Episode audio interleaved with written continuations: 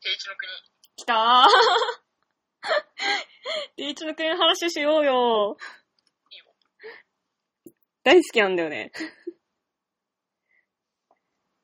まあ、定一の国傑作だからね。うん。なんかさ、あの、この間なんか BL の話の時になんか定一の話もちょっとしちゃったけど、あれだね、なんかあの、好きな主人公の時に、定一の名前を出せばよかったよよね。定一はみんな好きだもんね。うん、僕もお前も定一大好きじゃん？定一好きだよ。うん。まあ、でもわかる。定一の国で採用し誰って聞かれたら結構困る。困るけど、やっぱ定一だな、僕は。てかなんか定一の国で。すげえなんか僕、定一がやっぱ最推しなんだけど、てか定一も本当に一体化系主人公なんだよ。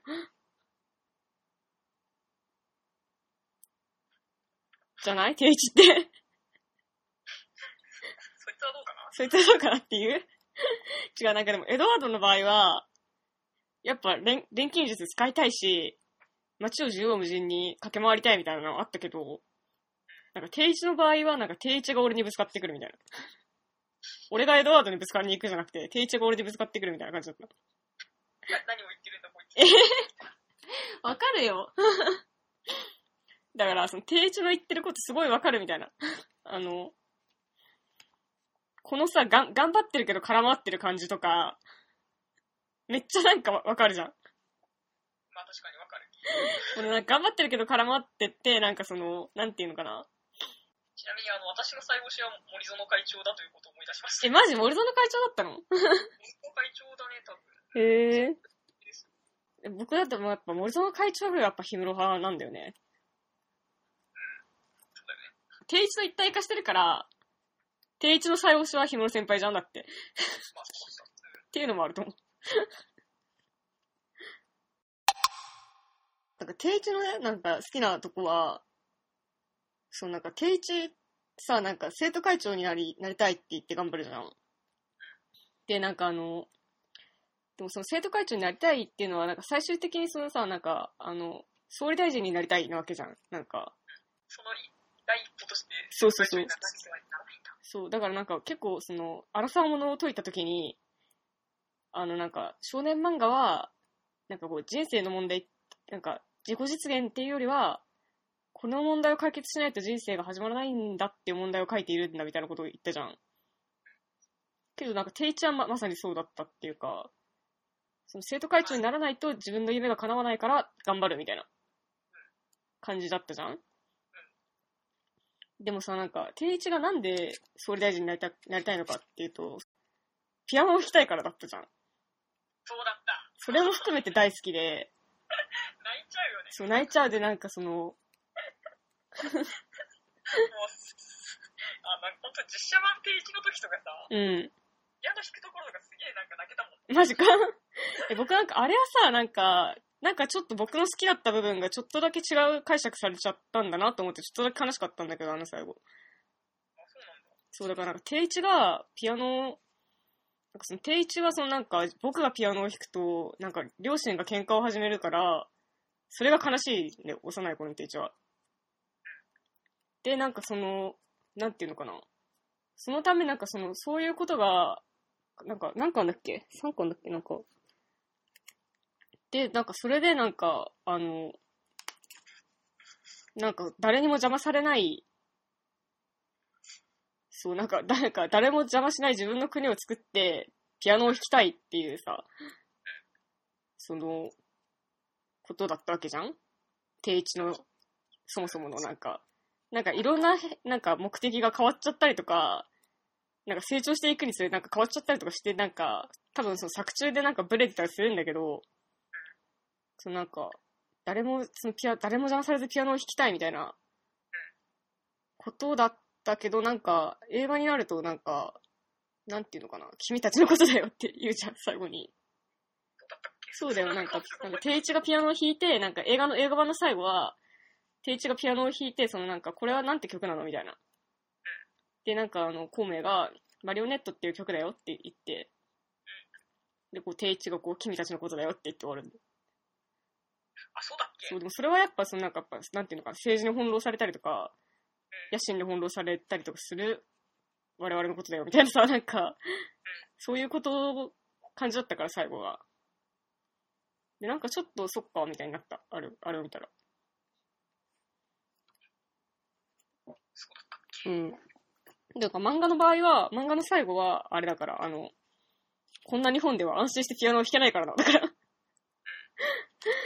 その、いや、でもなんかその、定一の、その、うん、の誰にも邪魔されないでピアノを弾き弾きたい。だから総理大臣になるみたいな、うん。圧倒的な共感があって、うん、あるよね。私はもう誰にも邪魔をされずにプリキュアを見たかったから、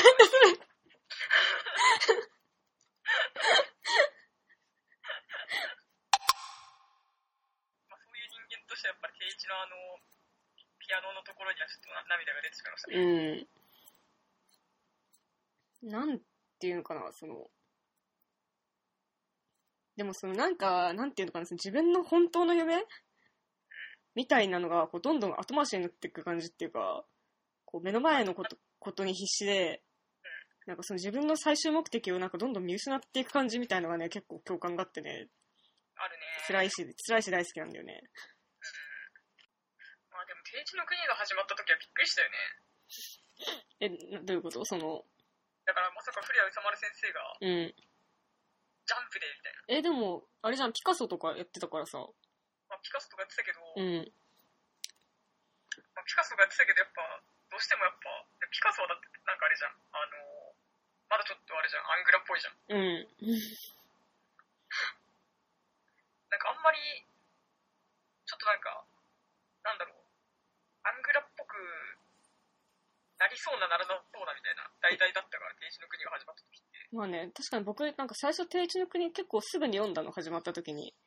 多分我々どっちも一話は本誌で読んでると思う。そうそうそう。で、なんかあの、これなんか多分、3巻ぐらいで孔明と定一がなんか、乖離して、で、定一は段と組むんだって思った。なんか読みながら。っていう風に1巻を読んで思って、なんか先見えたなと思って一回読むのやめたんだよね。うん、っていうかなんか、うんなんだろう、そのやっぱ私はやっぱ、別にライチ光クラブが好きだったわけではないけど、うん。やっぱりライチ光クラブがさ、なんか人生に与えた影響ってあるじゃん、どうしても。ある、っていうかやっぱすごい、なんか高校生だったけど読んだ時、めちゃくちゃこれが支持される理由めっちゃわかると思った。まあ、あの、時ってまだアングラがアングラとして残ってたんですよね？うん、まだね、結構なんていうか、初めて見るものとして、すごい、異質なものとしてめちゃくちゃ存在感あったよね、ライチ光クラブって。なんかもう今さ、アングラのもの見てもアングラって思わないじゃん。てか逆に何があったって感じ。しかも、なんかアングラって、感覚がもう消えてるじゃん。それってやっぱ、うちらが成長したからそういう風になってるってこと？なのかなもあるだろうし、なんか世間的にそうなんだと思うけど、てかまあやっぱ完全に歴史になっちゃった感はあるよね。そう、だからその、やっぱ寺山修司の映画とかを、うん、あ DVD で見ますみたいな。うんうんうん。DVD で見てもアングラ感じられないっしょ、みたいな。確かに。アマプラで配信とかされてたら、え？ってなるわ。そうそうそう。そうですよ。うん、感じられないんでもう、確かにア。ングラだ思わないし。うん、だからその、松永天馬殺人事件とかを見たときは、だからすごい感動したの、私は。あー、確かにこれ。が、みたいな。うん、寺山修司のやったことなんだ、みたいな。うんうんこの感覚なんだ、みたいな。うん、うん。みんな、あの、もう、あー、ことかが、劇場型。した、うんあの、演劇、劇場型映画、あー映画ってこういうことなんだ、みたいな。うん、すごい思ったの、見ながら。確かに。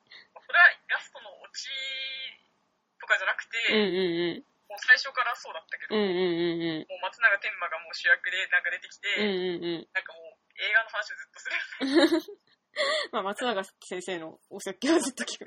ドラマに関係なさそうな、うん。なんか映画に対するうんねうんちくとかをなんかこう、天 馬がバーって言って。うん。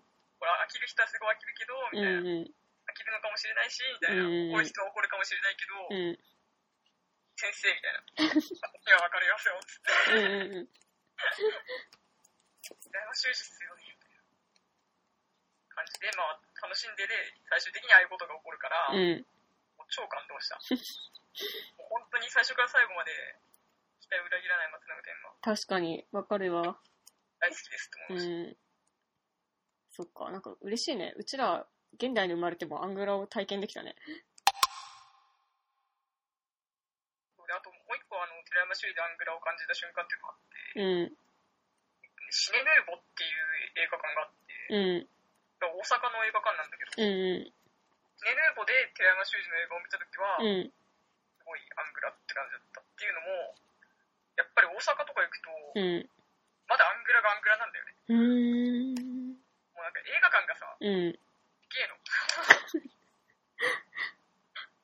あのー、あの空気ってこと？なんか。っていうかね、あのね、うん多分、三原邦彦はね、シネヌーボに通ってたんだと思うね。うーんす。ごいよ、あの、入り口がなんかね、なんだろう、ロー、ローでできたバラみたいなのがこう、え、すご。入り口にこうなんかあるし、へー。天井見上げるとね、うん。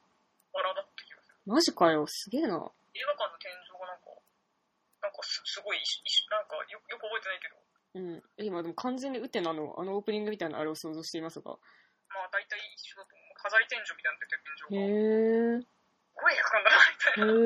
ー。絶対クラクニコ見てるじゃん、みたいな。すげえなんか、だって絶対さ、なんかさ、なんていうのかな。渋谷の映画館とかそういうのなんないもんね。なんか新しくなっちゃってさ、そうそうそう、そうなんですよ。おしゃれ、おしゃれ新しいみたいな感じにどんどんなっていっちゃうもんね。東京の映画館シネ。ネボはあれか、渋谷の映画館か。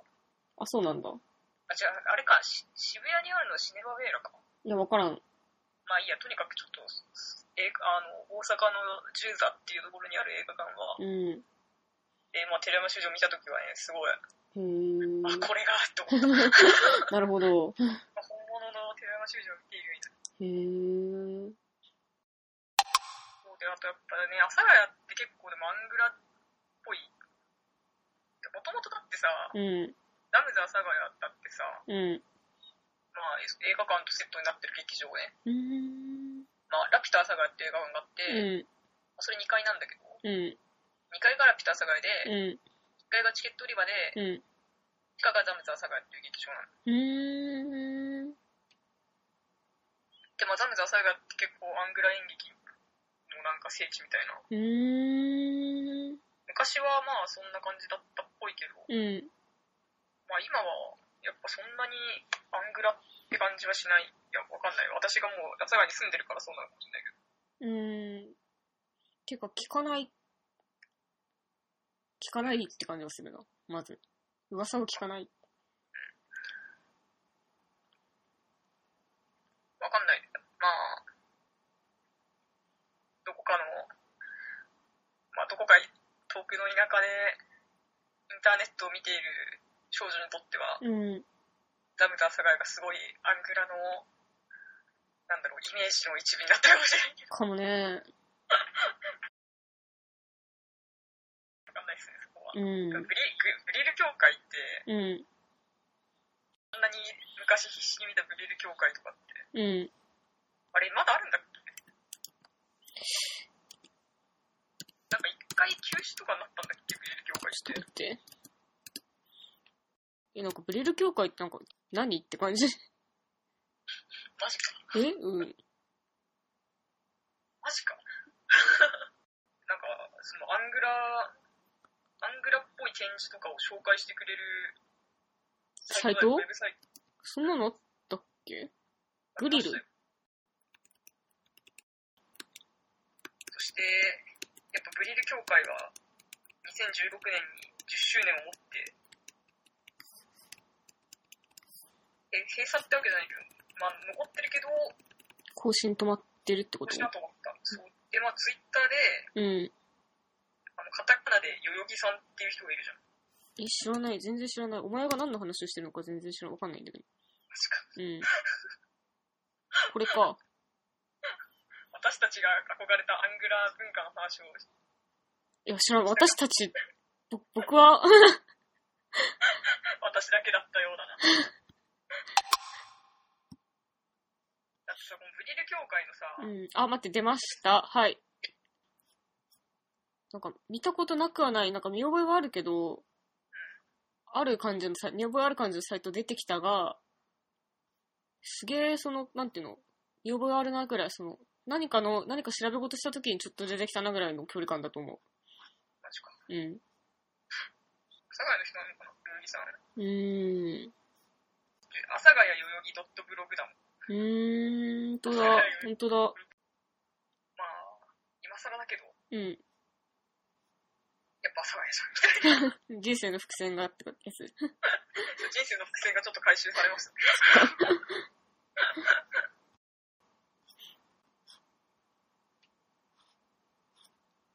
まあでも阿佐ヶ谷はもうそんなにアングラも残ってないと思うんだけど、うーん。わかんない。やっぱ日常に、日常的に阿佐ヶ谷にいるから、もうわかんないだけど、うん、確かに僕もここにいて阿佐ヶ谷からアングラのオーラ感じないよ、別に。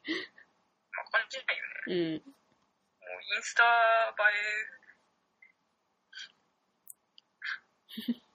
まあ、ゆじか阿佐ヶ谷のことが大好きだけど。阿佐ヶ谷といえばもうもはやゆじか阿佐ヶ谷。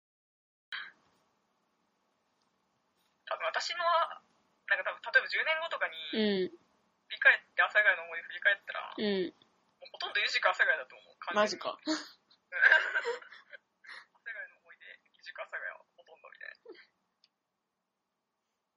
そうなると思います。まあそういう、結構そういうものだよね。なんか、銀のさじ。え、銀のサジの話していいのいやもう、いいじゃん。現金のスタジオの話しようよ。よし。銀のサジは、あの、すげえお、さ、あの、み、なんだっけ？君何巻まで読んだんだっけ？えーっとね、うん。競馬見に行くとこまで。え、もうそれ一巻じゃん。あれ？豚、豚殺すのは？豚殺すのは、えっと、2巻とか3巻とか多分。え、石窯は？石窯。石窯は1巻と2巻の間だね。え、4巻ぐらいまでは読んだ気がするんだけど。そっか、じゃあ多分さ、その読んだのもかなり昔だから、ほぼ、ほぼもう記憶ないみたいな感じでしょ？記憶あんまないね。うん。じゃあなんかもう荒川博夢の、荒川博夢っていうか、まあ、その主人公が結構ネクラ野郎じゃん。そうそうそうそう。で、なんか動かしづらそうみたいな。そうね。てかなんかまあじゃあ、その君がなんか銀のサジほほぼ初心者みたいな、読んだことない人っていう体でじゃあ説明するけど、あの、そのさ、なんか、僕たちは鋼の錬金術師で人生が始まったと言っても過言じゃないぐらい鋼の錬金術師が大好きじゃんそうだね。なんか、感情教育をされてるからね。そう、道徳教育の8割が鋼の錬金術師みたいなさ。すげえなんか今回鋼の話めっちゃするけど、はなんか固まったね、荒川博さんの話が。まあ、そういうもんだからうね。ん。ですげえさ、その鋼を信じてさ、今まで生きてきてさ、ずっと。で、なんか、銀のサジって漫画が始まった時に、やっぱ、ちょっとだけやっぱさ、なんか、鋼っぽくないじゃん、全然。もうやっぱね、荒川博夢先生にはダークファンタジーを書いていただきたいみたいな。そう、やっぱちょっとさ、なんか、やっぱ、荒川さん、私たちの好きだった荒川さんの世界観じゃないじゃん、明らかに。その、なんか、鎧も出てこないし、なんか、魔法みたいな忍術も出てこないし、なんかその、で、なんかやっぱ一番なんか、自分的にすげえ残念だったのは、エドワード・エルリックがいないっていうさ。まあ当たり前だけど。そう。で、なんか 8K にやっぱさ、なんか本当になんか、なんていうのか、ラノベ主人公みたいなキャラデザでさ、なんかやっぱ 8K のことあんま好きになれないなとか思ったわけ、連載当初。そうなんだよね。ちょっとラノベ主人公スペックだからね、八件が。そうで、やっぱちょっと、なんか、やっぱ荒川さんだから面白いし、すげえなんかやっぱ好きだなって思えるとこは、ところどころあるものの、全然ハマれないわって思って、一回読むのやめたじゃん、なんか。読むのやめたっていうか、保留にしたっていうか、いつか買うから、いつか買うから、今じゃない、今じゃないみたいな。まとめて読む、そのうちみたいな。そう、だからなんかアニメ化されても全然見なかったし、映画も全然興味なかったし、みたいな。で、なんかでもいつか買うから、いつか買うから、みたいな感じでずっと生きて、いつかが来て、みたいなはい感じで、最近なんか一気に買って一気に読んだのね。で、そしたら、すげえ漫画なんだよ、やっぱ。まあ、それは荒川博夢が書いてるからね。そう。すげえ漫画なの、なんか、そのさ、なんか八剣がさ、やっぱなんか八剣やっぱ俺たちの好きな荒川博夢主人公じゃないわ、みたいな感じで、やっぱ8件に対してなんか、距離があったんだけど、やっぱ読んでいくとね、お前、エドワードだったんだなって思う瞬間がね、何度も来る。あ、そうなんだ。なんかね、あの、すげえ、なんていうのかな、大きい問題について悩む頭のいい子っていう。なんかそのさ、荒川博夢っていうかその、なんか鋼のすごい好きなところって、なんかそのエドワードってめっちゃ頭いいし、なんかその、なんていうのかな、めっちゃ才能あるじゃん。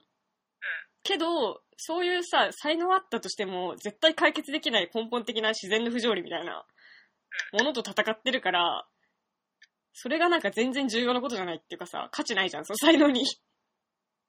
確かに。やっぱそれがなんか良くって、なんか敵が強すぎて、そうそうそうそう十分強いのに、そう、なんか枠に、そう、だから、なんか、なんかエドワードその、なんていうの、自分と他人を比較して悩んだりとかしないし、なんかその自分のなんか、能力不足に凹むみたいな時はあっても、そんなの人類全員凹むよみたいな問題だったりするじゃん。エドワードにできることはみんなにもできないみたいな。そうそうそう。てか、なんていうのかな、エドワードが人類代表として悩んでるみたいな感じだったじゃん、鋼の現実史って。確かに。人間とはみたいな。なんかそういう感じだったじゃん、鋼の現実史って。で、なんか銀の差でも結構そうで、なんか8件はさ、なんかその勉強を中学まで頑張ってたけど、そこで挫折してなんか農業高校に来てみたいな。で、そこでまったりライフを過ごすみたいな話じゃないんだよ、銀の差じって。違うんだ。違うんですよ。なんか全然違くて、誤解してました。そう、なんか、やっぱ、エドワードなんですよ、8件も。なんか、すごいなんていうのかな。なんか、やっぱ頭のいい子が、不条理な問題に対してめっちゃ悩む話なの、結局は。でね、そのなんか、あの、なんか銀のさじって今14巻まで出てるんだけど、なんかその6巻、7巻、8巻あたりがすごいい話としてのピークが1回来て、なんか銀のさじ終わるみたいな感じになる、なるんだよ。けどなんかその2年生編が始まっちゃうんだけど、そのなんか銀のさじ終わるみたいにななる物語のピークの時に起こる不条理がなんかすげえさ、なんか鋼の時はさ、ファンタジーだったじゃん、世界が。だからなんかその、持っていかれるとか。その、人が死ぬとか、やっぱそういう結構なんか過激っていうかなんかその、なことを、大切にしてないられかねないぐらいそうそうそうう。そう。命大切にしてないじゃないけど、やっぱ漫画の世界っていうかファンタジーの世界の不条理みたいな感じだったじゃん。その、げ銀のさじは人も知らないし、魔法とかも使えないけど、なんかあの、なんか鋼の錬金術師6巻で起こるのと同じぐらいきついことが起こるの。え、マジでもう持っていかれるぐらいきついことが起こる。そう。現実に即した問題として。なんか、とても興味がある。そう。で、それを読んだ時に、荒川博夢ひどって思って、なんか、えー、こい、なこいつ今、この、この人今まで、このなんか、酪農家の素敵な生活っていうか、その、なんか、こう、楽しかった思い出とか、その、ヒロインの三影あきちゃんへの感情みたいな、なんか。可愛いヒロインと八軒のさ、なんか、なんか高校生の、なんか、交流みたいな、健全なさ、なんか、交流みたいのを今まで私たちに見せてきて、この、この瞬間のこのなんか、けど結局書きたいのってこれだったんだみたいな、そのなんか、なんか、北海道の、なんていうのかな、結構でも3巻とかでさ、なんか、あの、あきちゃんの家にさ、バイトしに行ったりするじゃん。覚えてる、そこ覚えてるよ。そうそうそう。なんかそこでなんかたまに、なんかちょいちょいしんどいことは起こるじゃん、その、あきちゃんちバイト行ってなんか失敗するとか、その可愛い豚を殺さなきゃいけないとか、なんかまあ今までなんかちょいちょいそのなんか、なんていうのかな、マイナスっていうか、辛いことはちょいちょい起こるけど、なんかマックス辛いことが、その6巻、7巻で起こった時に、腹、もう、鋼の錬金術師と同じじゃんなんか思うわけ、その、荒川博夢は、実は、なんかすごい明るい世界を描いてるけど、その、なんていうか、マイナス方面なんだよ、描きたいものは。負の感情、ん闇の作家だよね。そう、負の感情なの。なんか、その、多分本当に本人が一番書こうと思ってる出来事っていうかエピソードっていうのは、その辛いことなんだよ。そう。っていうのが、やっぱ、なんか、荒川博夢実はメンヘラだよねみたいなちょっと思うし、あれか、あの、筋トレしてメンヘラ治ったタイプのやつか。そうそうそう。でもね、なんかね、でもそういう荒川博夢がやっぱ好きなんだよね。てか、やっぱ銀のさじを至急読むことを心に誓った。うん、今すぐ読みたいわ。そう。下に行って借りてこようかなぐらいの感じだ。でもやっぱね、その鋼の時はやっぱまだ、ぐ、偶話として楽しめるっていうか、まあ、ファンタジーだから。そう、ファンタジーだから、みたいなのもあったけど、やっぱ銀のさじは現実に近い話だから、なんかそのね、結構そのなんか、身も蓋もなさが鋼の日じゃないっていうか、なんか、手こ入れでそうなったとかじゃないんだもんね。聞こえそうだったとかじゃない。絶対にこの、このエピソードを書くために書いたんだ、荒川博がっていう感じ。まあ、ちょっとあんまりネタバレされても嫌だから、うん、まあこの辺にしとくね。スタヤに読みます。うん。でも、じゃあその話はこの辺でやめるけども、荒川博が負の感情で漫画を描いているっていうのと、で、なんかその銀のさじを最初に読んだ時の違和感として、なんかその、なんか八軒がラノベ主人公っぽくてあんまり好きになれないっていうのと、なんかヒロインの見影明あんま可愛くなくねっていうのがあったじゃん。推しがいないんだ。そうそうそう、推しがいないじゃん、なんか。推しがいないんですよ。そうで、見影明あんま可愛くないじゃん、みたいな、なんか、ウィンディみたいな感じじゃないんかい、みたいな。なんか、確かウィンディめちゃくちゃ可愛い。そう、ウィンディ僕大好きだったけど、三影明さんなんか、まあこういうショートカットで、なんか、可愛い高校生はいるし、荒川博夢先生こういう子結構好きそうみたいなのは結構わかるんだけど、三影明さんなんでもっと魅力的に描かないんだろうみたいなのがずっとあったじゃん。抑え気味だよね。そう。ななんかよくわかんないけど、抑えて書いてるみたいな。そう。でもその、なぜ三影明がそういう感じだったのか。なぜなんかその、なんか、三影明は何だったのかみたいなのとかを読んでいくとわかるの？そのなんか、なんか確かに、ちょっと見影焼きっていう名前からしてちょっとなんかね、うん。見かけ焼きかみたいな。そう、てかね、なんかね、多分ね、綾波レイなんだと思うんだよね。そう、だから、三影明は、綾波レイだったんだっていうのが、なんか、僕の結論なんだけど、なんかす、もう、読むよ、銀のさじ。そう、てかなんか、荒川博が綾波レイ書くと三影明になるんだ、みたいな、なんか、スタヤに岸までに行かないと閉まっちゃうから。今日、今日借ります。今日からそうまあ、銀のサジだからその、三影明の魅力と、八軒はエドワードだったんだっていうことと、その、なんか、荒川博馬負の感情で漫画を描いているってことが、なんか、銀のサジ。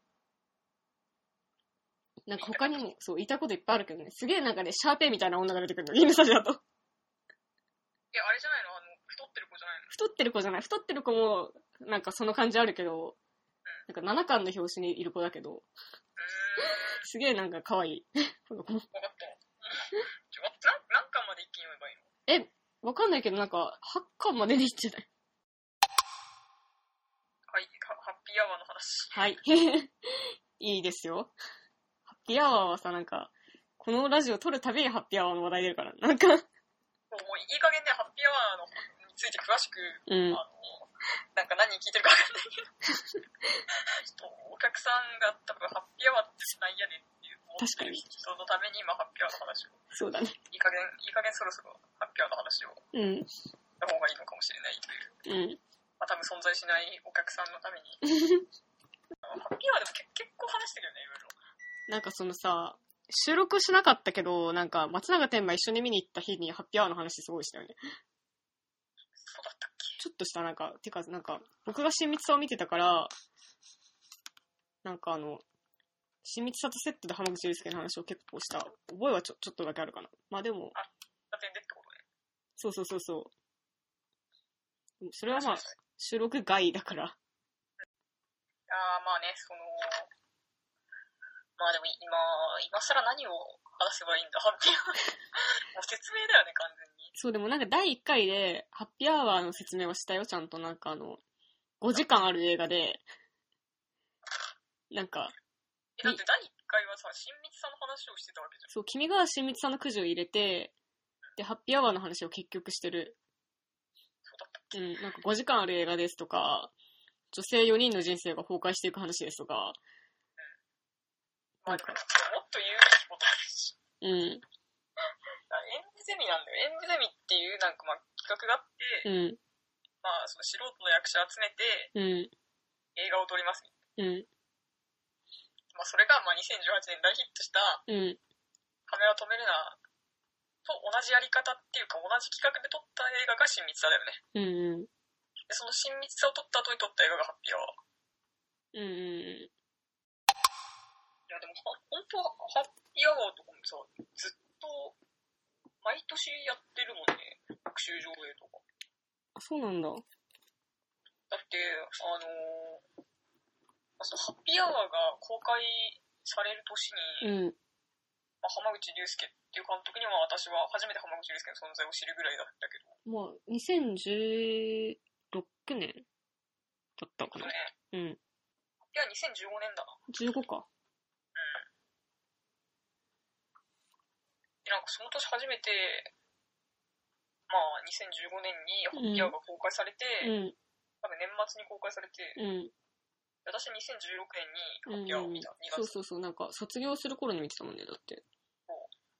まあなんかもう本当、大学最後の映画の思い出がハッピーアワーと言っても過言ではない。うん。まあ、なんかその、私なんかこ、去年だけど、もう去年だけど、ね、寝ても覚めてもさ、なんかさ、ちょっとハッピーアワーの話になっちゃうけどさ、うん。寝ても覚めても、娯楽映画だと思ってる人たちがいるんですか、社会には。てかやっぱ娯楽映画だと思って見に行って、騙されたっつうか、ってなるんじゃないてかさ、君が初めて見た寝ても覚めてもなんだ。寝ても覚めてもだよ。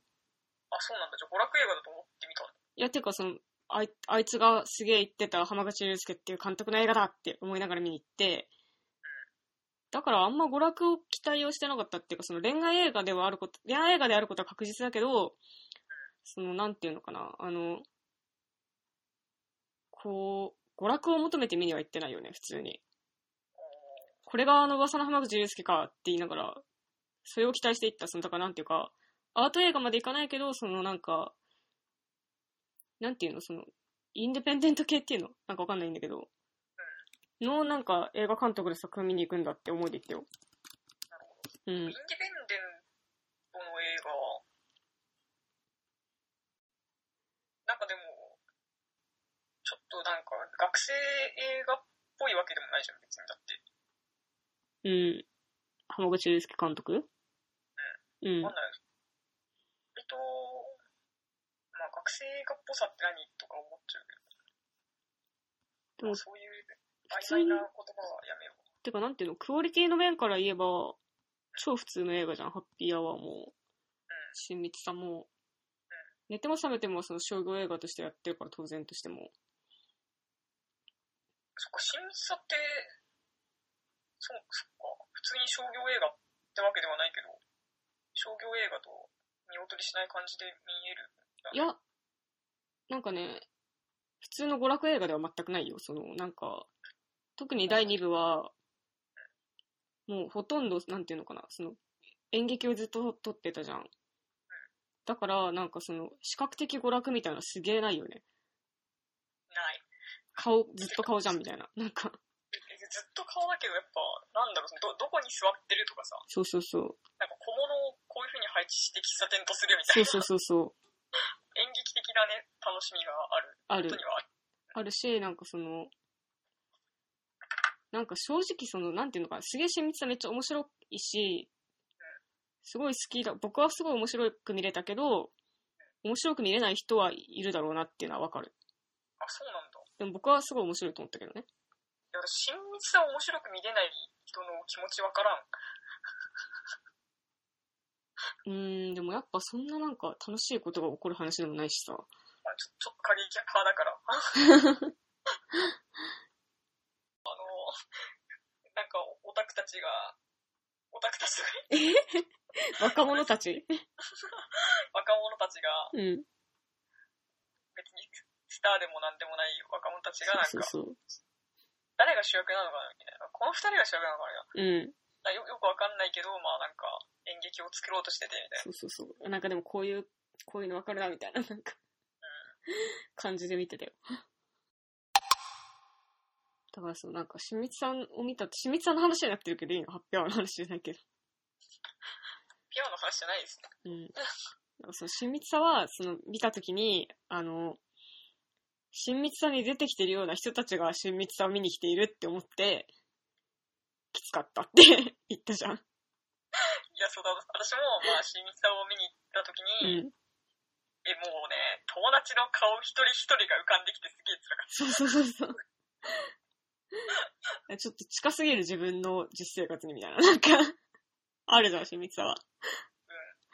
ありますね。うん。もう本当一人一人浮かんだよね、友達が。浮かんだ。で、それはハッピーアワーでも浮かんだ。ハッピーアワー浮かんだね、ハッピーアワーも浮かぶね。あの、ハッピーアワーが怖いのはさ、うん。今じゃなくてなんか10年後の友達の顔が浮かぶみたいな。そう、てかその、その年齢的にうちらよりすごい年上の人たちが主人公っていうか中心の話だから、その、だけど、マジでこういう人いるみたいなのがいっぱい出てくるよね。いっぱい出てきたうね。ん。いやー、いやでもハッピーアワー、まあ、リップバン・ウィンクルの花嫁とかもそうだけど、うん。あのー、なんでみんなもうさ、結婚式にもうなんか二度と笑顔で参加できないくなるような映画を見ると呪いのようだよね。ねなんかわかんないけど、すげえ撮るよね、日本の男性の監督。でクルもね、結構そういうとこあって、あ、そうなんだ。ね、まあ、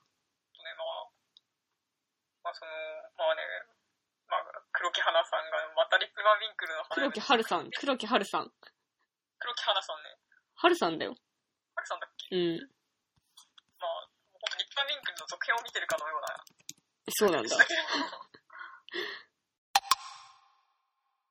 あその、そういう風に言われると来るちょっと見たくなっちゃうな。まあ見どころの一つではリップバーミンクルの続編って言われると見たくなっちゃうな。もうリップバン・ウィンクルの続編でした、本当に。さリップバン・ウィンクルの離婚しなかったバージョンみたういな。んうんうん。うん。てかそのさ、わかんないけど、え、なんかハッピーアワーの話じゃなくなってくるけどいいの？なんかわかんない。いや、なんか確実になんか話したかったこととはなんかすげえずれてるけど。ずれてるでしょ君の言いたかったことからずれてくけどいいのかな？しょう、しょうがないよ。なんかでもやっぱさ、普通に僕なんかマジで、なんか友情でも家族でも、同じ人と一生一緒にいるって無理でしょって思ってるから、うーん。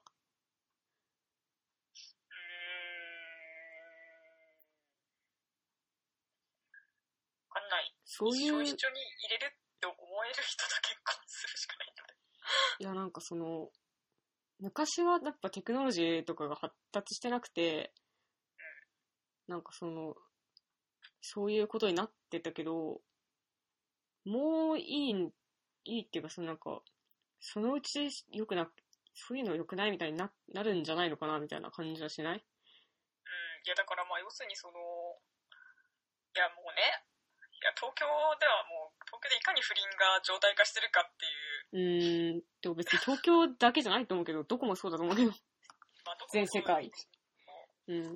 まあ、わかんない。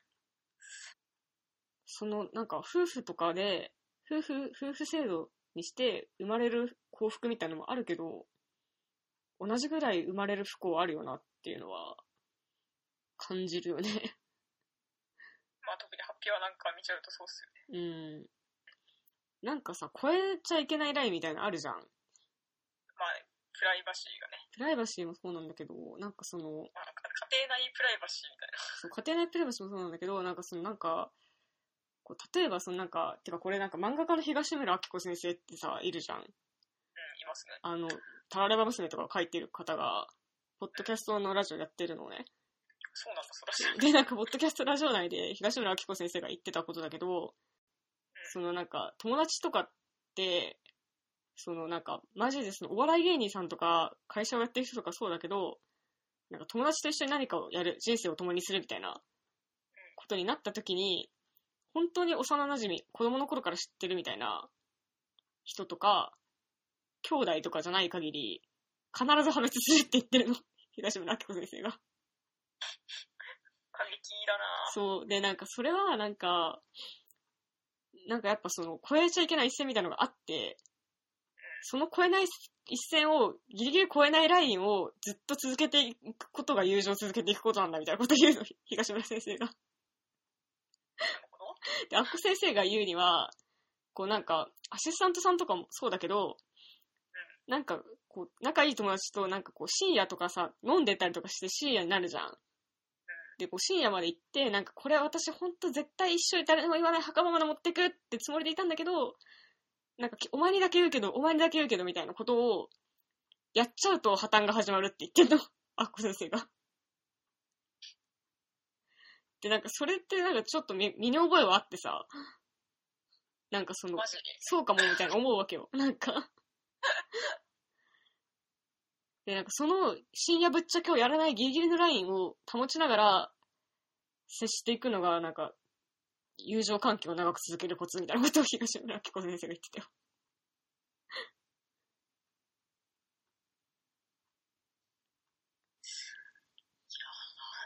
あきこ先生の人生って相当孤独だな。いや、でも、アッコ先生は、なんかその、うん、いや、うん、まあ、アッコ先生は面白い人だよ。なんかその、漫画描きながら、お笑い事務所を作った。そうなんだ。そうで、なんか、友達に芸人がすごく多くて、アッコ先生。だから、じゃあなんか、お前らのために私が事務所作るわみたいな感じで、なんか友達の芸人をなんか、巻き込んでお笑い事務所を作って、そのお笑い事務所でやってるのが身も蓋もないと。へえそうそう、そういう感じ。だからなんか、そのアッコ先生が言ってたことはなんか、友情以外も結構そうじゃないのかな。恋愛関係でもそうなんじゃないのかなみたいな。いや、まあでも、じゃあもう本当それこそ、おっさんずラブとか、まあ、ハッピーアワーとかもそうだけどさ、うん。いや、その、他人と向き合う、うんうんうん。まあ、他者といううん言葉があるじゃないですか。うんうん。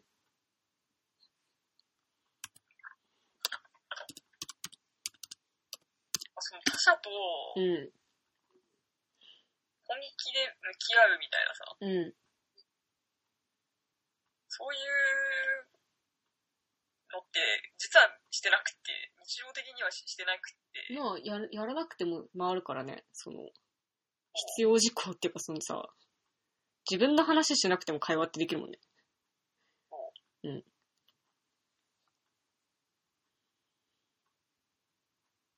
じゃあその他者と、うん。まあ他者として、うん。人と向き合わなきゃいけない瞬間っていうのが来るじゃない。うんうんうんなんかこう、サンズラブでいうところの、うん。うん。部長に返事をしなきゃいけない瞬間だよ、ハルタンが。そうだね。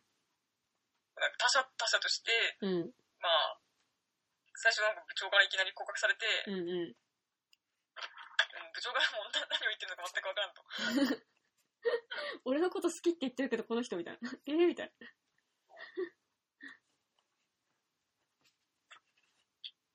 でもその自分っていうさ、その、ハルタの日常とかさ、うんうん。ハルタの自意識とかさ、うん。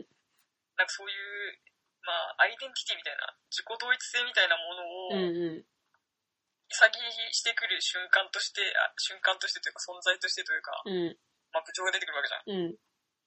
でもその他者とどう向き合うのかっていう、ハルタがうん。部長に告白されて、うん。まあ、返事をしなきゃいけないと。うん。で、4話ぐらいで、まあ、部長振るじゃない。うん。やっぱでも、で、その、ハルタが、あの、もう、部長のことは、みたいな。人として尊敬してます、みたいうんうんうんうんな。同志として、うん。あの、僕たちを、うんあみんなをリーダーとして導く元の関係に戻りたいんです。うん。ハルタンが言うじゃん？言った言った。あれ、その他者と向き合った瞬間なんだよね。うん。で、まあ、ハルタがちょっと大人になってみたいな。うん。まあ、部長との関係性もまあそこで一旦落ち着くみたいなさ。うんうん。東村明子先生のその話だけ聞いてると、うん。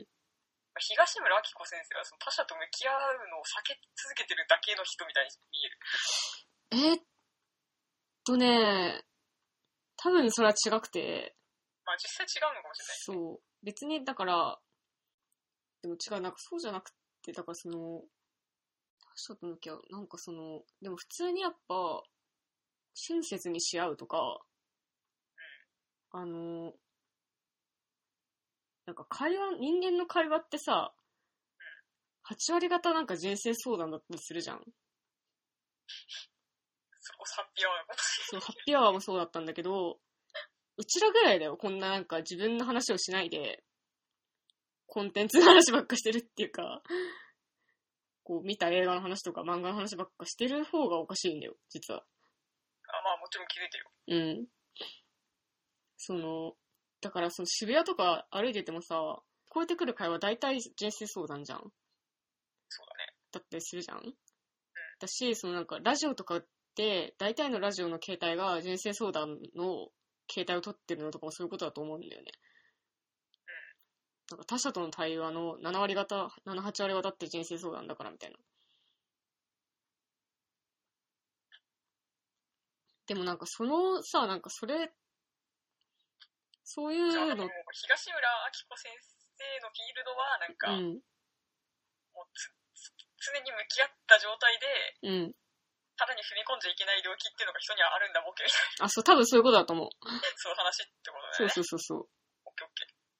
まあ、それはそうだろうね。うん。てかその 踏み込ん、踏み込ませてはいけないみたいな。ことだった、なんだと思う、多分。うん。まあ、それはそうだろうね。うん。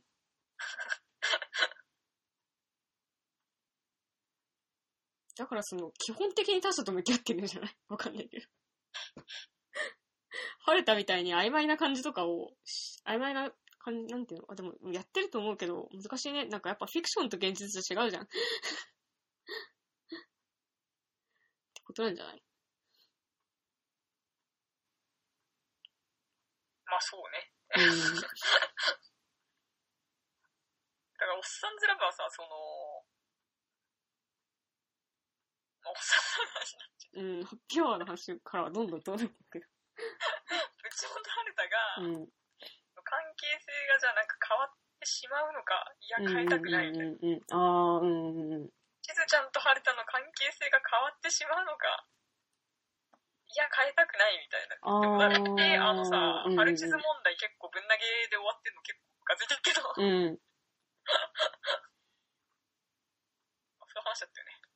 確かにね、そうだったね。俺はお前とはこの関係でいたい。お前とはこの関係でいたい。でも、マキとはこの関係以上でもいいみたいな感じだったのかな、結局。そういうこと？いや、まあ、そういう話なんだと思ってたけど、なんかハルチズ問題結構ぶん投げてるのはちょっと未だにもにょってる。うん、だしやっぱなんか脚本家絶対なんかそこまでなんか、ノリで書いてるとこは絶対あったと思うよ。まあ別にその脚本家の意図とかどうでもよくて、まあね。僕もなんかそこ上げ足取る気はないけど。うん。うん脚本家の意図とかどうでもよくて、うん。それを見て何を語るのかっていうことの方が重要だったりするから、そうだね。ことトレンディードラマにおいてはみたいな。うん。まあなんか、わかんないです。え、わかんない。な何について話せばいいの？今。ま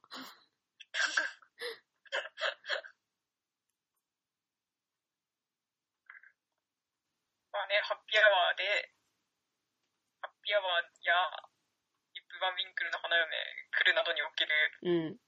結婚式の邪悪性みでもね、なんか僕さ、なんか最後に行った結婚式が、なんかちょうど1年前の、あの、いとこの結婚式だったんだけど、たいな。うん。その、わた私たちのいとこ、君はさ、来れなかったじゃん、仕事で。いけなかった。で、なんか、その前に行った結婚式が、ちょうど 2, 2年前くらいの友達の結婚式だったのね。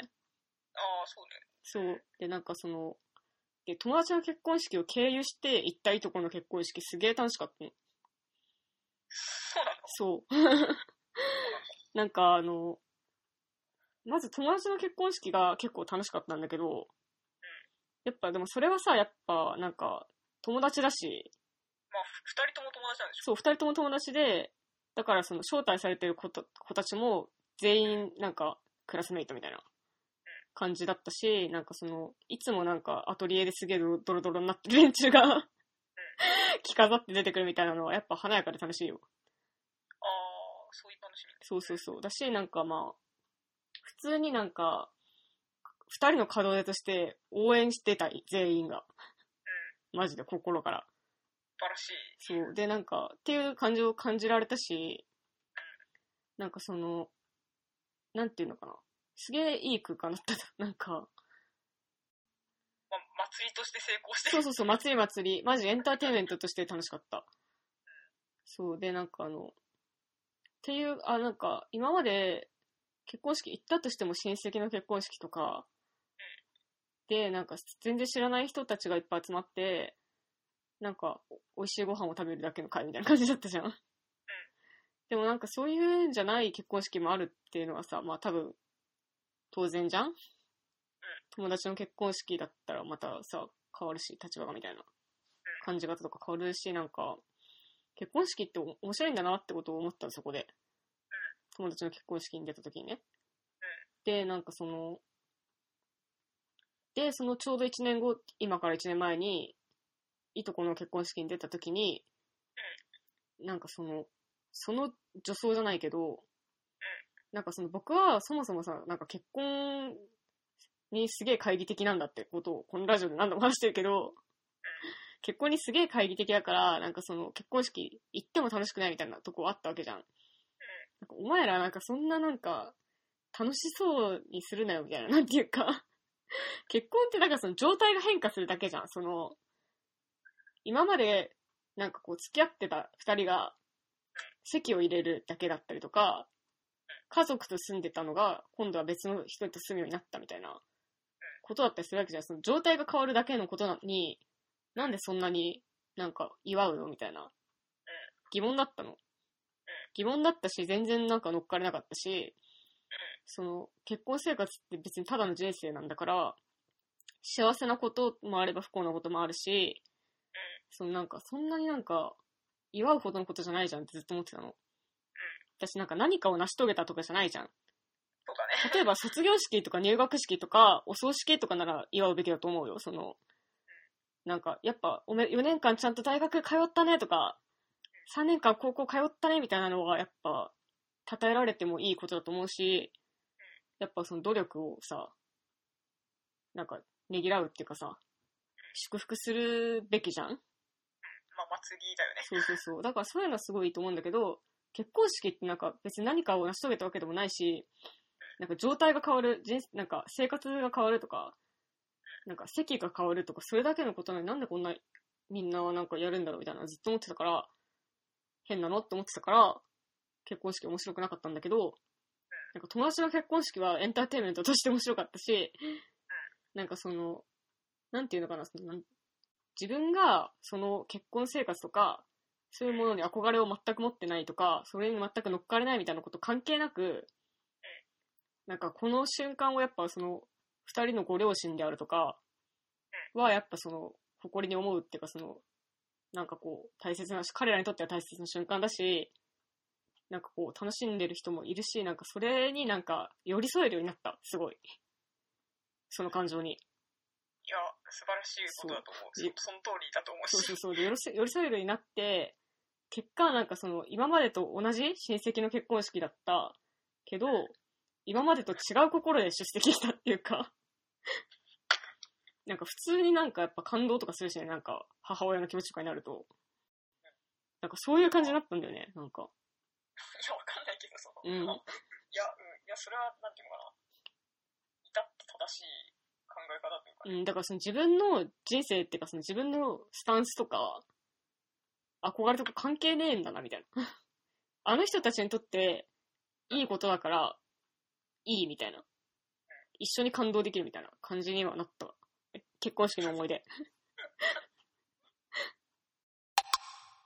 そうそうそうそう。だから別に、だから自分がどうとか、自分が関係ないの、その結婚式を祝うことに関して。まあ、そのだだから一般的にというか、うん、まあ、結婚式って当然祝いの席だし、うん、あのー私もそう思ってるし、うん、うん、うん。普通になんなんだろう、その、生い立ちムービーとか見たら泣くしね。うんうん。生い立ちムービーは別に泣かないんだけど、生い立ちムービーに泣けなくても結婚式は別にいいっていう、なんか、ことは思った。にもかかわらず、どうしてああいう映画がたくさんあるのか。なんでなんだろうね。まあ、それこそ不倫の問題に直結するのかもしれない。そうなのかな？でもさ、なんかわかんない。なんか不倫ってさ、なんでするんだろう？なんかその、そんなに恋愛したいかとか思わない？なんか。でだから、やっぱその、何十年も一人の人間を、うん。人間としか、いないといけませんみたいな。うん。入れると思っていること自体が、うん。ナンセンスっていう。うん。そう、そうだし、けど、別にさ、なんかさ、そういう考え方もあるよね。うん、そういう考え方もあるけど、私なんか、なんていうの、結婚離婚問題みたいなのは、の話はしたいのかもしれないけど、私の結婚離婚感は結構だいぶ話したかそうっすら。よ。なんかでもそうこう言ってるうちに、うん。うん。ダに駆け込まない、あ、本当だ。なかったら、ラジオか借り入れないっていう。マジだ。オッケーオッケー。え、じゃあなんか急いで締め工場やろう。え、いつも締め、ど、何の話してたっけ？え、適当に、なんか、それっぽい話して、締めっぽい話してた。マジか。じゃあまあなんか、今日はこれで終わりますが、また、うん2019、年度版だからっつって、そうだね、そう。今回が2019年初ラジオ収録でした。2018年なんか、いきなり始まったこのラジオ収録ですが、2019年もまあ、続きますので、この、このラジオで2018年年忘れ会は終わりみたいな。そうだね、なんか実はそのなんか、そうシーズン2でそうだね2019年が始まります。そうそうそう、なんか実は今までのくじはなんか、2018年になんか、2018年の秋ぐらいに書いたくじをずっと引き続けてたけど、これからはもうちょっとフレッシュなくじがあるので、次回もよよろしく、ろしく、みたいなね。うん、そことでいいんじゃないでしょうか。ですかね。じゃあ、ダスピターニャ、